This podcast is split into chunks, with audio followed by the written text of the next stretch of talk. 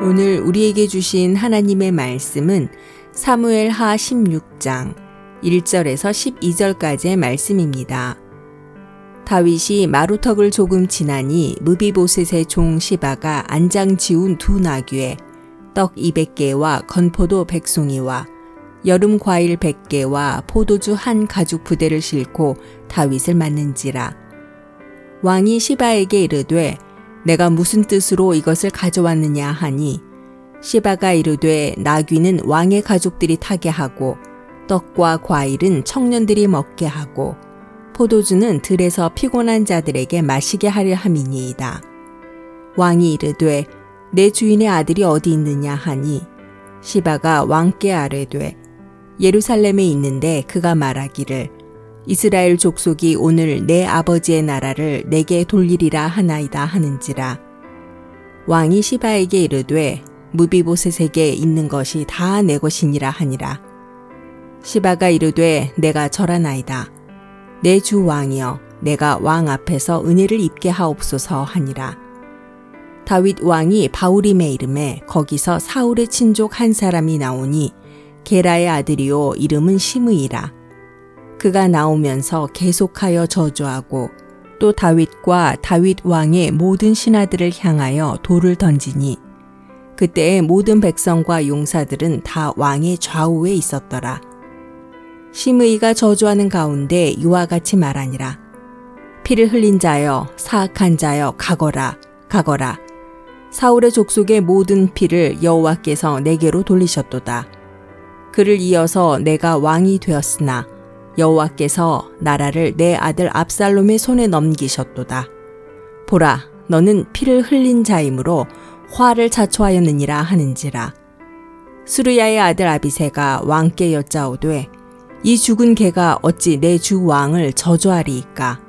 청하건대 내가 건너가서 그의 머리를 베게 하소서 하니 왕이 이르되 수르야의 아들들아 내가 너희와 무슨 상관이 있느냐?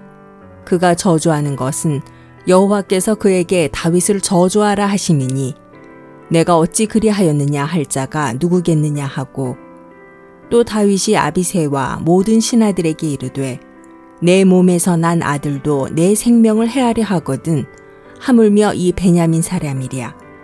여호와께서 그에게 명령하신 것이니 그가 저주하게 버려두라. 혹시 여호와께서 나의 원통함을 감찰하시리니 오늘 그 저주 때문에 여호와께서 선으로 내게 갚아주시리라 하고 아멘.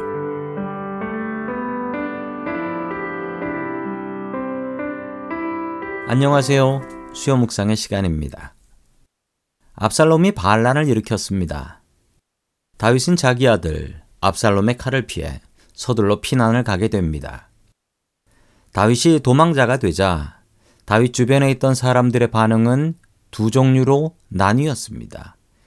계속해서 다윗을 향해 충성을 다하는 사람들이 있었고 반대로 다윗에게 등을 돌리는 사람들도 있었습니다. 이들은 다윗의 권력에 복종은 했지만 다윗의 진짜 충신들은 아니었던 것이죠. 그 중에 시므이라는 사람은 다윗을 쫓아오며 욕과 저주를 퍼붓습니다. 시므이는 왜 이토록 다윗을 미워했던 것일까요? 그의 출신을 보면 그 이유를 알 수 있습니다. 시므이는 베냐민 지파 사람이었다라고 합니다. 사울 왕도 베냐민 지파 출신이었죠. 베냐민 지파는 이스라엘 최초의 왕족이었습니다.